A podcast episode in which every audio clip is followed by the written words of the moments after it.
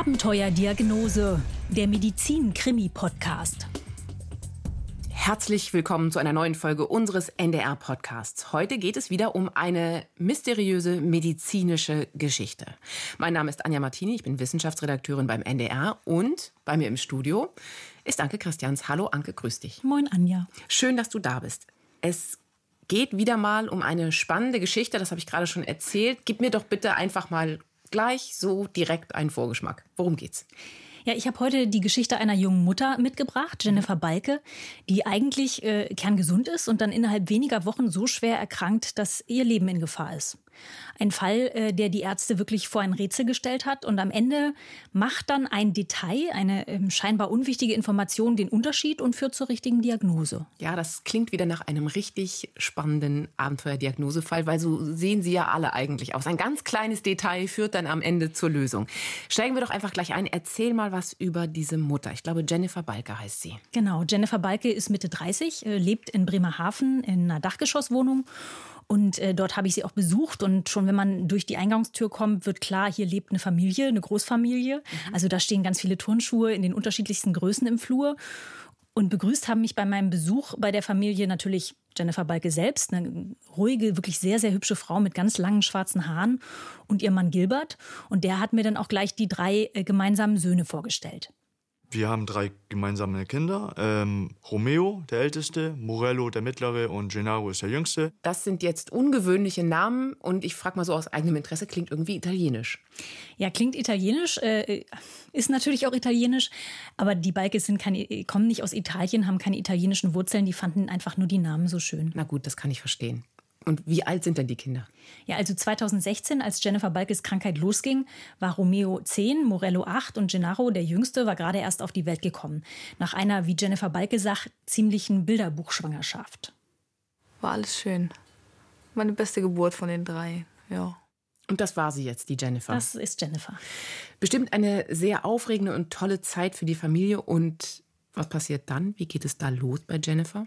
Ja, es beginnt ganz schleichend, als Gennaro ungefähr drei Monate alt ist. Da fühlt sich Jennifer Balke schlapp und hat auf einmal Mühe, die Treppe zu ihrer Wohnung im dritten Stock hochzusteigen. Also wenn sie zum Beispiel vom Einkaufen kommt als junge Mutter, dann ja voll bepackt mit dem Maxi-Cosi, mit der Wickeltasche, mit den Einkaufstüten, dann ist sie schon nach ein paar Stufen äh, völlig aus der Puste und muss sogar auf dem Treppenabsatz anhalten und Pause machen. Also so wie du das jetzt beschreibst, ja, also mit all dem Gepäck und so weiter und so fort wäre mir das auch passiert. Das klingt also erstmal nicht ungewöhnlich. Ja, Jennifer Balke denkt sich da auch erstmal nicht viel bei. Äh, dazu kommt ja, wenn man mehrmals pro Nacht wach wird, äh, weil man ein Baby stillen muss, dann darf man sich ja auch tagsüber erledigt fühlen. Ne? Mhm. Allerdings wird dieses äh, Schlapp sein und aus der Puste sein, diese Luftnot, das wird immer schlimmer und tritt auch auf, wenn sie eigentlich gar nichts Anstrengendes macht. Also bei zum Beispiel normaler Hausarbeit, Geschirrspüler ausräumen oder Staubsaugen. Dabei gerät Jennifer Balke dann so außer Atem, dass sie sich erstmal aufs Sofa setzen und durchschnaufen muss. Okay, das könnte jetzt bei einer so jungen Frau vielleicht nicht mehr ganz normal sein. Tritt das denn nur auf, wenn sie sich belastet oder auch wenn sie in Ruhesituationen ist? Nee, das tritt dann relativ schnell auch in Ruhe auf. Zum Beispiel nachts, wenn sie im Bett liegt und sich überhaupt nicht bewegen oder anstrengen muss. Ich habe immer gedacht, ja, ich kriege keine Luft, ich kriege keine Luft. Und habe eigentlich auch nur an Asthma gedacht, ne? weil meine Mama Asthma hatte. Asthma bronchiale. Dabei sind die Atemwege ja entzündet und können sich bei einem Asthmaanfall so sehr verengen, dass man Luftnot bekommt. Und das klingt ja eigentlich auch nach einem, ich würde mal fast sagen, plausiblen Verdacht. Ja, vor allem eben, weil Jennifers Mutter auch betroffen war. Ne? Die genau. war sogar so schwer asthmakrank, dass sie am Ende daran verstorben ist. Und sag mal, ist Asthma denn wirklich vererbbar?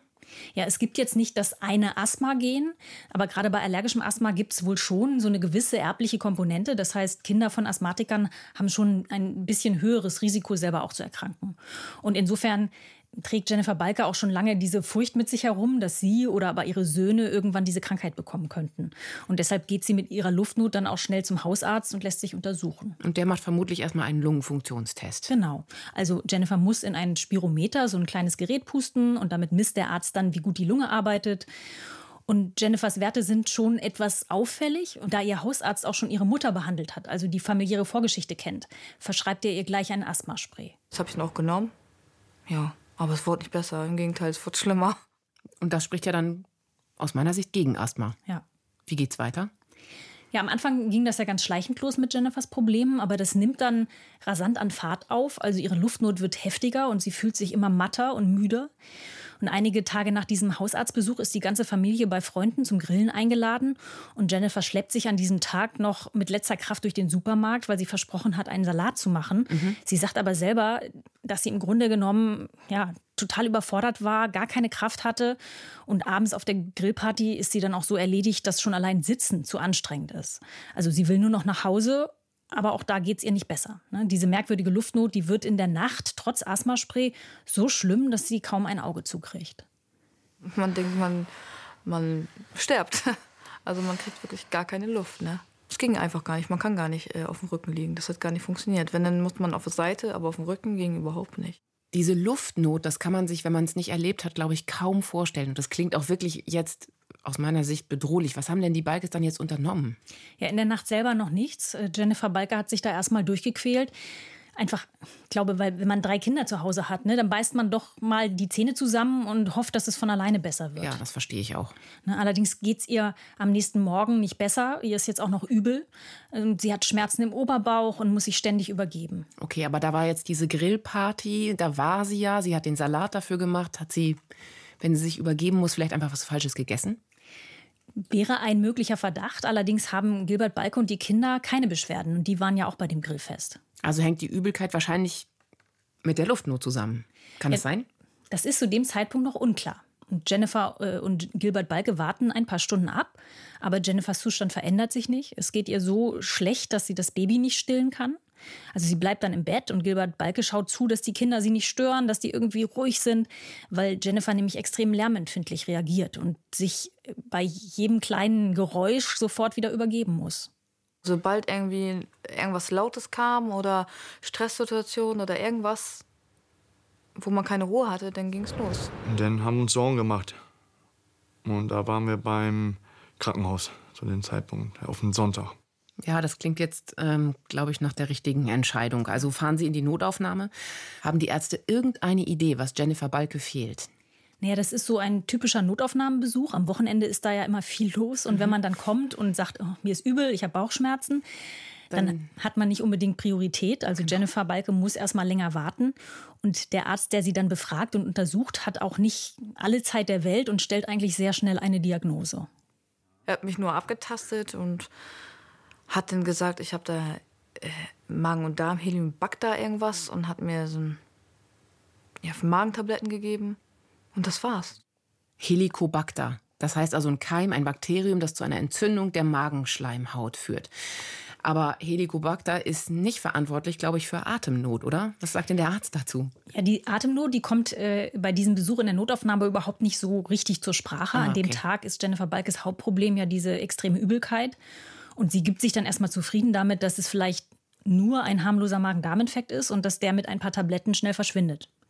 Nur die Medikamente, die der Arzt verschreibt, die helfen leider nicht. Also sie muss sich in den nächsten Tagen weiter übergeben, kann kaum noch was bei sich behalten und wird immer schwächer. Aber was ist denn dann mit dem ganz kleinen Kind, also mit dem Neugeborenen Gennaro? Um den kann sie sich ja dann irgendwie auch nicht kümmern. Nein, in ihrem Zustand kann sie das Baby äh, natürlich nicht wirklich versorgen und auch nicht stillen. Und die Balkes müssen Gennaro dann auf Flaschennahrung umstellen, was ja auch nicht einfach ist, so aus dem mhm. Stegreif. Und ja, Gilbert Balke muss jetzt einspringen und sich um die Kinder und den Haushalt kümmern, weil Jennifer zu überhaupt nichts in der Lage ist. Und schlagen Sie dann gleich wieder Alarm? Ich meine, das klingt jetzt wirklich nach einem Ausnahmezustand in dieser jungen Familie. Und eigentlich müssten Sie gleich wieder zum nächsten Arzt gehen, oder? Das wäre wahrscheinlich nicht verkehrt gewesen. Ähm, aber der Arzt in der Notaufnahme hat ihnen ja zu verstehen gegeben, das ist nichts Ernstes. Und äh, Jennifer Balke fühlt sich auch einfach zu schlapp. Also sie schafft es nicht mal zu duschen und sie will dann auch nicht ungeduscht irgendwo hin. Also hält sie noch ein, zwei Tage durch, bis dann wirklich überhaupt nichts mehr geht. Also diese Übelkeit, die Luftnot, die Schweißausbrüche. Irgendwann wird Jennifer und Gilbert Balke klar, das geht so jetzt auf keinen Fall mehr weiter. Ich bin durch die Wohnung gekrabbelt am Ende. Ich habe mich auf den Boden gelegt, weil der schön kalt war. Ich brauchte immer kühle, kühle Sachen. Dann habe ich sie genommen, unter die Arme gepackt, sie angezogen, mit ihrer letzten Kraft. Meinen Sohn genommen, den Jüngsten, den Gennaro. Dann ab ins Auto und dann bin ich mit ihr schnellstmöglich zu meinem Hausarzt gefahren. Also Sie sind zum Hausarzt gefahren und diesmal nicht zu Jennifers Hausarzt, sondern zu dem von Gilbert Balke. Genau, der hat seine Praxis nämlich gleich um die Ecke und ist einfach okay. besser, besser zu erreichen. Und der Hausarzt, der heißt Thomas Wasiliewski und ist Internist. Und als Jennifer Balke äh, in seine Praxis kommt, sehen die Arzthelferin sofort, dass sie sich kaum aufrecht halten kann und sie darf sich dann in einem Behandlungsraum auf eine Liege legen. Und dort sieht Dr. Wasiliewski sie dann zum ersten Mal. Und im Interview, das ich mit ihm geführt habe, hat er berichtet, dass ihm dabei sofort aufgefallen ist, dass Jennifer Balke merkwürdig atmet. Da merkte ich, dass es also eine hechelnde, flache Atmung war. Keine keuchende Atmung wie beim Asthmatiker, sondern eine flache Atmung, wie man sie normalerweise bei einem Patienten hat, der herzkrank ist. Das wiederum war ungewöhnlich, weil sie 30 Jahre alt war. Gut, also wir hatten den Verdacht Asthma und Lunge, das war es nicht. Magen-Darm auch nicht. Aber Herz, er hat ja gesagt, die Frau ist 30 Jahre alt, bei so einer jungen Frau. Was findet denn der Arzt da heraus? Ja, Dr. Wasiliewski schreibt natürlich sofort ein EKG und das zeigt erstmal nicht viel. Also die. EKG-Kurve ist jetzt nicht so verändert, wie es zum Beispiel nach einem Herzinfarkt typisch wäre. Es ist aber auffällig, dass Jennifer Balkes Herz viel zu schnell schlägt, äh, sich also richtig anstrengen muss. Und um dahinter zu kommen, warum das so ist, macht der Arzt noch eine Ultraschalluntersuchung und dabei entdeckt er etwas Unerwartetes. Es fiel auf, dass sich der Herzmuskel sehr schwach bewegte. Also normalerweise hat, sieht man einen kräftigen Herzschlag und in dem Fall war es so ein, ein, ein, ein ganz schwaches äh, Bewegen. Und das bedeutet, das sieht dann aus wie eine Herzmuskelschwäche bei Jennifer Balke. Genau. Sie hat eine akute Herzschwäche und zwar eine ganz schwere. Ärzte unterteilen so eine Herzinsuffizienz ja in verschiedene Stadien. Das geht von 1 bis 4. Stadium 1 sind leichte Beschwerden, Stadium 4 ist eben eine ganz schwere Beeinträchtigung. Und laut Thomas Wasiliewski hat Jennifer Balke äh, alle Kriterien für Stadium 4 erfüllt. Und ist damit dann jetzt ein Notfall. Ja, weil bei so einer schweren und ja auch total rasch aufgetretenen und unerklärlichen Herzschwäche die Gefahr besteht, dass es zu Rhythmusstörungen kommt oder dass das Herz einfach stehen bleibt. Der Arzt ruft deshalb den Rettungswagen und teilt Jennifer und Gilbert Balke mit, dass sie sofort in ein nahegelegenes Krankenhaus muss. Schockmoment. Man sagte, etwas mit dem Herzen stimmt nicht. Dann stand ich da erstmal. Was machst du jetzt? Und genau da kommt jetzt wahrscheinlich die entscheidende Frage dazu. Warum hat sie diese plötzliche Herzschwäche? Und die muss ja auch durch irgendwas ausgelöst worden sein. Ja, und genau das sollen die Ärzte im Krankenhaus herausfinden. Und dafür machen sie als erstes in der Notaufnahme ein Röntgenbild von Jennifer Balkes Brustkorb. Leider äh, ist es so, dass ich die ähm, Ärzte aus diesem Krankenhaus in Bremerhaven für unsere Sendung nicht interviewen konnte. Mhm. Aber äh, Tobias König, das ist ein Arzt von der Medizinischen Hochschule Hannover, der den Fall für Abenteuerdiagnose vorgeschlagen hat, der hat mir im Interview erklärt, was auf diesem Röntgenbild in der Notaufnahme zu sehen war. Dort hat man gesehen, dass das Herz verbreitert ist, vergrößert äh, ist und hat gesehen, dass auch eine sogenannte Lungenstauung vorliegt, also ein Rückstau von Blut in die Lungenstrombahn, was eben auch diese Luftnot äh, zusätzlich begünstigt hat. Okay, also vergrößertes Herz, Lungenstauung. Was bitte bedeutet das alles? Das klingt sehr heftig. Ja, das bedeutet, dass Jennifer Balkes Herzerkrankung schon zu Veränderungen am Herzmuskel geführt hat. Der ist also verdickt. Und das macht das Herz so schwach, dass es das Blut nicht mehr schnell genug in den Körperkreislauf pumpen kann. Also mhm. das Blut staut sich zurück in die Lunge und das führt dazu, dass sich Flüssigkeit in der Lunge ansammelt. Und das erklärt dann auch Jennifer Barkes schwere Atemnot, genau. diese Flüssigkeit in der Lunge. Und haben die Ärzte denn jetzt irgendeinen Verdacht, was das für eine Krankheit sein könnte? Ja, die Symptome lassen die Ärzte erstmal an eine recht häufige Krankheit denken, die gerade bei Schwangeren öfter auftritt, nämlich eine Beinvenenthrombose. Mhm. Dabei bildet sich in den Beinvenen ein Blutgerinnsel und äh, das kann sich auch nach der Geburt noch losreißen und wird dann mit dem Blut in die Lunge geschwemmt. Und wenn das Gerinnsel dort ein Gefäß verschließt, dann spricht man von einer Lungenembolie. Und die belastet eben auch die rechte Herzkammer, die macht Atemnot und die macht auch mal Übelkeit. Und das klingt ja jetzt so von den Symptomen her eigentlich ganz passend. Wie gehen die Ärzte denn mit diesem Verdacht um? Naja, sie machen eine Computertomographie, da sucht man dann gezielt nach Anzeichen für so eine Lungenembolie. Aber auf Jennifer Balkes Aufnahmen ist kein Gerinnsel in den Lungengefäßen zu sehen. Okay, und das heißt, es muss einen anderen Grund für ihre Probleme geben. Und der liegt dann vielleicht im Herzen selbst? Ja, die, also das muss man jetzt vermuten. Äh, mhm. Die Ärzte untersuchen ihr Herz dann nochmal per Ultraschall und messen dabei auch, wie viel Blut das Organ überhaupt noch pumpen kann. Und das Ergebnis ist äh, für alle ein ziemlicher Schock. Die Herzfunktion lag etwa um die 10 bis 15 Prozent, wobei man sagen muss, dass der Normwert hier bei 60 Prozent liegt. Alle Alarmglocken haben in diesem Moment geläutet. Das heißt, das ist ein wirklich dramatischer Wert bei so einer jungen Frau. Ja, Bei einer so schwachen Pumpkraft ist wirklich das Leben in Gefahr. Ne? Irgendwann reicht die Herzleistung dann nämlich nicht mehr aus, um den Körper mit Blut und damit ja auch mit Sauerstoff zu versorgen. Und für Jennifer Balke und ihre Familie kommt dieser Befund natürlich also völlig ohne Vorwarnung. Die haben mir gesagt, meine Herzleistung ist schlecht, aber ich konnte es nicht begreifen, warum, wieso, weshalb. Irgendwie passt da nichts zusammen, ne? Das war schon. Die wussten ja selber nicht. Eine Ärztin hat geweint, als sie meine Schwägerin ähm, diese ganze Krankenakte gesehen hat, hat sie Tränen in, in den Augen bekommen. So, das war jetzt eine neue Stimme, wenn ich richtig hingehört habe. Wer war das? Das ist Nastasia Cordila Balke, die Schwester von Gilbert. Als Jennifer ins Krankenhaus kam, war sie für ihren Bruder und auch die drei Neffen da. Mhm. Es musste sich ja jetzt auch irgendjemand um die Kinder kümmern und das Baby versorgen. Und Nastasia hat die ganze Geschichte dann auch sehr eng mitverfolgt. Ja, weil die Mutter hat es einfach auch nicht mehr geschafft. Wie gehen denn jetzt die Balkes mit dieser schwierigen Situation um? Ja, das ist für so eine junge Familie natürlich schon traumatisch, ne? gerade für die Kinder, wenn die Mutter auf einmal so schwer krank in der Klinik liegt. Ja. Jennifer Balke bekommt im Krankenhaus dann sofort Medikamente gegen diese Herzschwäche, also Mittel, die die Herzleistung stabilisieren und verbessern sollen. Und dazu dann auch noch harntreibende Medikamente, um das Wasser aus der Lunge zu kriegen. Aber es geht ihr weiter schlecht. Also Nastasia, die Schwägerin, hat mir ihre Eindrücke so geschildert. Dann lag sie da wie ein Häufchen Elend, konnte kaum Arm heben, total schwach, konnte nicht mal zwei Meter zum Klo laufen. Klar hat man gedacht, das kann so jetzt nach hinten losgehen und vielleicht sieht man sie morgen nicht mehr wieder, ne? Okay, und das bedeutet also, Gilbert Balke hat eigentlich mit dem Schlimmsten gerechnet. Naja, ihm ist auf jeden Fall der Ernst der Lage bewusst. Und äh, er fängt dann relativ schnell an, selber nachzulesen. Herzschwäche, ne, was ist das? Wo kann das herkommen? Er sucht im Internet nach Informationen, wie man das eben so macht. Und entdeckt dabei auch eine spezielle Krankheit, die ganz gut zu passen scheint. Ich habe die Symptome dann verglichen, die standen denn da. Da war für mich hundertprozentig sicher, dass sie das hat. Ah, was für eine Krankheit hat er gefunden? Eine extrem seltene. Zumindest sagen ihm das die Ärzte im Krankenhaus, denen er am nächsten Tag von seiner Vermutung erzählt. Dann hat man mir gesagt, ich soll da nicht so viel im Internet recherchieren, ne?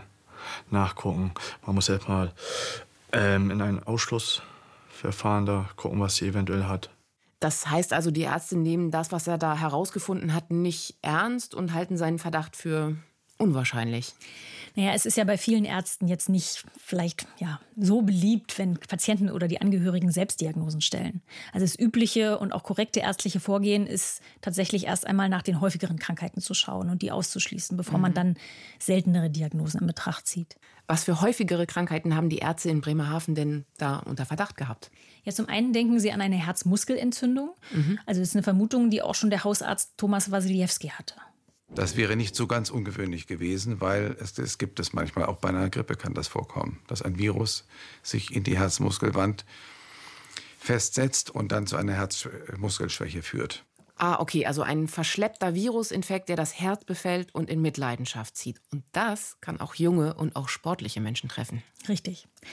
Oder, das ist die zweite Vermutung der Ärzte, es handelt sich äh, um eine klassische koronare Herzerkrankung, also verengte Herzkranzgefäße. Auch das kann langfristig zu einer Herzschwäche führen. Aber das wäre doch eigentlich wieder ungewöhnlich bei einer so jungen Frau, oder? Ja. Und hat Jennifer Balke denn irgendwelche Risikofaktoren, die das irgendwie auslesen, die das auslösen könnten? Ja, eigentlich nicht. Also sie raucht nicht, sie ernährt mhm. sich gesund, sie bewegt sich.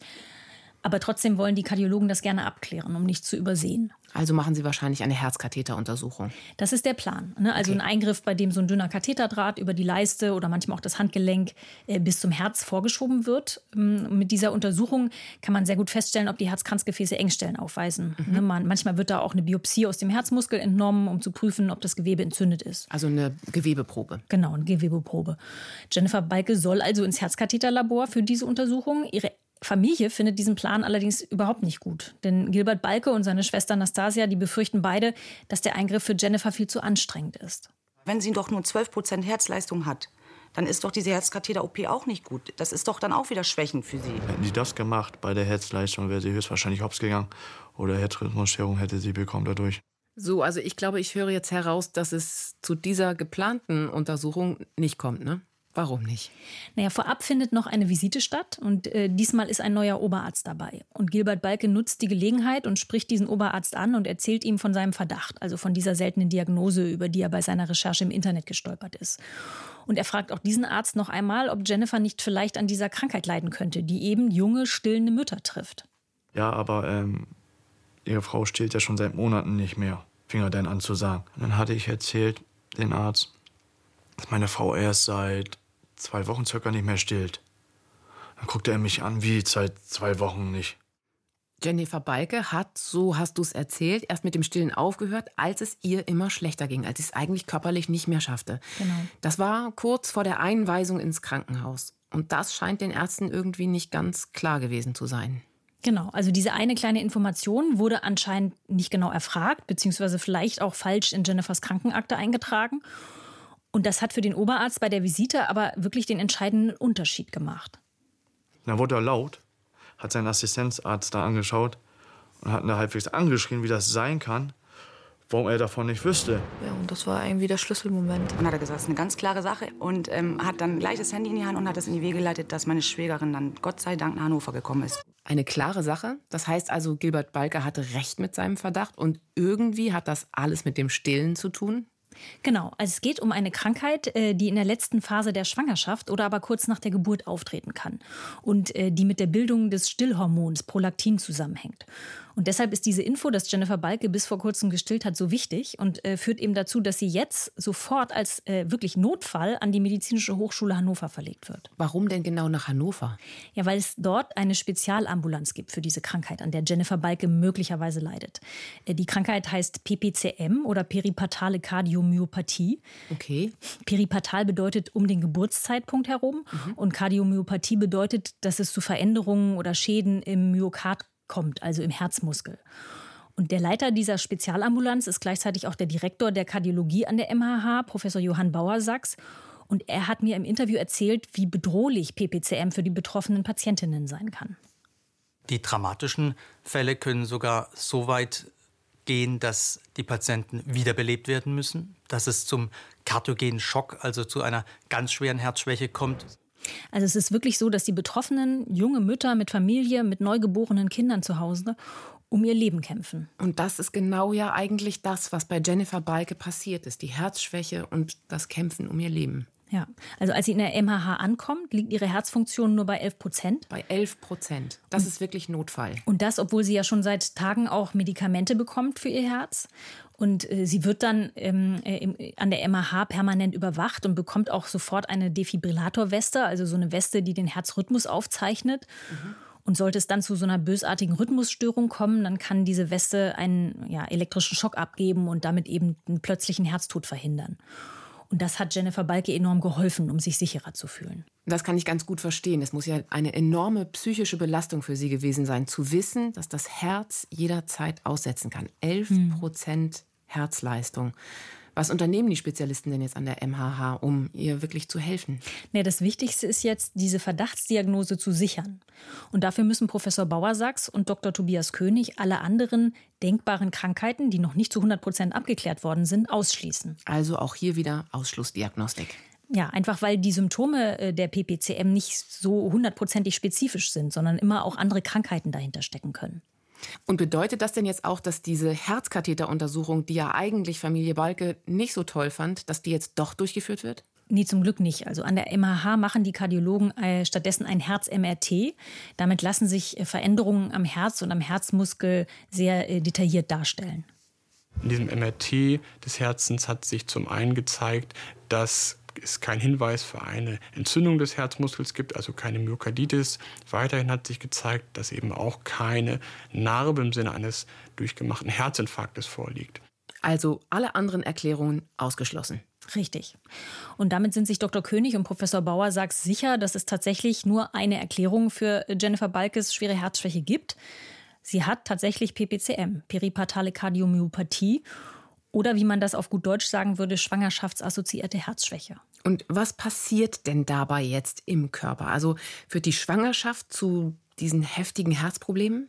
Ja, was da ganz genau äh, passiert, das wird tatsächlich noch wissenschaftlich erforscht und ist bisher nicht bis ins letzte Detail verstanden. Was man weiß, ist, dass auf jeden Fall neben anderen Faktoren das Stillhormon, also das Prolaktin, eine große Rolle spielt. Das ist ein Hormon, das der Körper äh, um die Geburt herum in großer Menge bildet, um eben die Produktion von Muttermilch anzukurbeln. Und bei Frauen mit PPCM, also auch Jennifer Balke, geht dabei nach allem, was man weiß, etwas schief. Dieses Hormon wird bei der PPCM aus verschiedenen Gründen, zum Beispiel durch vermehrt entzündliche Prozesse so gespalten, dass ein, sag ich mal, bösartiges äh, Prolaktin-Spaltprodukt entsteht. Also das Hormon wird quasi zerlegt und in dieser neuen Form ist es dann wirklich schädlich fürs Herz. Genau, dieses Spaltprodukt, das greift äh, vor allem die feinen Blutgefäße im Herzmuskel an und schädigt sie. Und das heißt, der Herzmuskel wird nicht mehr ausreichend durchblutet und dann arbeiten die Herzmuskelzellen nicht mehr richtig. Und das bedeutet, das Herz wird dann sozusagen immer schwächer und kann den Körper nicht mehr mit Blut und damit eben auch nicht mehr mit Sauerstoff versorgen. Und den braucht der Körper dringend. Ja, das erklärt eben auch Jennifers Symptome. Ne? Also die schwere Luftnot wenige Wochen nach der Geburt, das Wasser in der Lunge, das sind so typische Herzschwächesymptome. Aber auch ihre extreme Übelkeit passt, weil Sauerstoffmangel natürlich auch Magen, Darm und Leber belasten kann. Und was hat denn jetzt Familie Balker zu dieser Diagnose gesagt? Naja, die mussten das natürlich auch erstmal eine Weile sacken lassen und irgendwie verdauen. Einerseits war es eine Erleichterung, dass man wusste, was sie hat. Andererseits auch ein Schock, ne? weil man wusste auch, dass bei dieser Krankheit, ich kann es ja so oder so gehen, ne? entweder sie stirbt oder es verbessert sich. So, das klingt jetzt aber so ein bisschen so, als wenn die Prognose ziemlich ungewiss sei bei schwangerschaftsbedingter Herzschwäche. Ja, also grundsätzlich ist die Prognose gar nicht so schlecht. Äh, Dr. König hat mir im Interview erzählt, dass sich 50 Prozent aller Patientinnen innerhalb eines Jahres vollständig erholen. Innerhalb eines Jahres? Ja, das dauert natürlich eine Weile, also bei mhm. so einer schweren Herzschwäche. Dann gibt es so 30, 40 Prozent äh, der Patientinnen, bei denen es länger dauert, äh, beziehungsweise bei denen dann auch leichte Symptome zurückbleiben. Mhm. Und etwa 10 Prozent behalten für den Rest ihres Lebens eine schwere Herzschwäche. Und jetzt ist es ja zunächst völlig unklar, wie sich das bei Jennifer Balke entwickeln wird. Aber wie wird sie denn jetzt erstmal behandelt nach dieser Diagnose? Ja, zum einen darf sie natürlich auf gar keinen Fall mehr weiter stillen. Also der Körper soll die Produktion dieses Stillhormons ganz schnell einstellen, damit eben dieses schädliche Spaltprodukt auch nicht mehr gebildet wird. Und zusätzlich bekommt äh, sie stärkere Herzmedikamente, um die Pumpleistung zu verbessern. Aber den entscheidenden Schub gibt ihr äh, ein weiteres Medikament, das die Kardiologen der MHH ganz äh, gezielt einsetzen bei dieser schwangerschaftsbedingten Herzschwäche. Und das heißt Bromokriptin. Mit dem Bromokriptin erreichen wir eine Blockade des Prolaktins. Und damit nehmen wir einen wichtigen Treiber der Erkrankung weg. Und damit erreichen wir, dass sich die Herzfunktion schneller und besser erholt. Erst äh, blieb, diese, die, blieb das, der, die Herzleistung auf 11, 12 Prozent und dann von Mal zu Mal, und wenn es 2, 3 Prozent waren, haben wir uns so gefreut. Es mag nicht viel klingen, aber für uns war das, das war für uns, ähm, ja, das kann man nicht beschreiben. 2, 3 Prozent, ne, das war für uns schon Hammer. Das war jetzt Jennifer Balkes Schwägerin, oder? Ja. Und irgendwie hört man, wenn man ihr so zuhört, dass die ganze Familie irgendwie mitgelitten hat, aber auch mitgehofft hat, dass es wieder besser wird. Bleibt denn Jennifer eigentlich lange im Krankenhaus oder darf sie nach Hause? Denn ich meine, ihre Kinder sind ja auch noch da und die vermissen sie doch sicher. Ja, die vermissen sie natürlich extrem. Und das ist natürlich auch für Jennifer schwer, von ihren Kindern äh, getrennt zu sein, gerade von dem Neugeborenen. Andererseits hat sie im Interview auch selbst gesagt, dass sie die Ruhe im Krankenhaus gebraucht hat in der Zeit. Ne? Und von der MHH geht es auch nicht direkt nach Hause, sondern erstmal in eine Herzreha, um ganz langsam wieder fit zu werden. Mhm. Weil anfangs ist sie wirklich kaum belastbar. Also sie hat erzählt, dass sie in der Herzsportgruppe Mühe hatte, überhaupt die Arme zu heben. Also selbst ganz kleine Bewegungen waren zu viel für ihr Herz. Und mit der Zeit wird das langsam besser. Äh, auch als sie endlich wieder zu Hause bei den Kindern, bei der Familie ist, da merkt sie dann irgendwann, dass sie zumindest mal wieder die Spülmaschine ausräumen kann oder eine Windel wechseln. Also so ganz kleine Schritte zurück in ein normales Leben. Ich genieße alles. Alles. Meine Kinder, essen, rausgehen, alles. Alles, was man machen kann. Ja. Dankbar. Ja, weil man. Das hätte wirklich anders ausgehen können, ne? Ja, und inzwischen ist Ihre Erkrankung fünf Jahre her. Wie geht es ihr denn mittlerweile? Zum Glück wirklich super. Ich habe die Woche noch mal mit ihr telefoniert und sie hat erzählt, dass ihre Herzfunktion mittlerweile bei 57 Prozent liegt. Und 60 wären ja für sie, glaube ich, normal. Das heißt, sie ist vollständig geheilt? Genau, 60 sind normal. Sie ist, äh, eigentlich kann man das so sagen, ja, sie ist geheilt. Sie muss natürlich weiterhin Medikamente für ihr Herz nehmen und muss auch einmal im Jahr äh, zur Kontrolluntersuchung. Aber im Alltag kann sie eigentlich wieder alles machen, was sie vorher auch gemacht hat. Vor allem natürlich für ihre Söhne da sein. Als ich mit ihr telefoniert habe, war sie gerade mit ihren Kindern bei einer Zaubervorführung. Das klingt doch schon mal richtig schön. Dann wünsche ich also der Familie Balke auf jeden Fall alles Gute weiterhin. Und Anke, danke schön für diesen wirklich wieder mal spannenden Fall, den du mitgebracht hast. Habe ich gerne erzählt und ich freue mich aufs nächste Mal. Und wir gehen jetzt erst einmal in eine ganz kurze Sommerpause und sind ab Ende September wieder mit neuen Podcast-Folgen am Start. In der Zwischenzeit empfehle ich allen Abenteuer-Diagnose-Fans die Fernsehsendung, die nämlich ab dem 17. August wieder da ist. Und da gibt es dann nämlich ganz frische Folgen, immer dienstags bei der Visite im NDR. Und natürlich auch in der Mediathek. Das war's von uns für heute und wir sagen Dankeschön fürs Zuhören und bis ganz bald.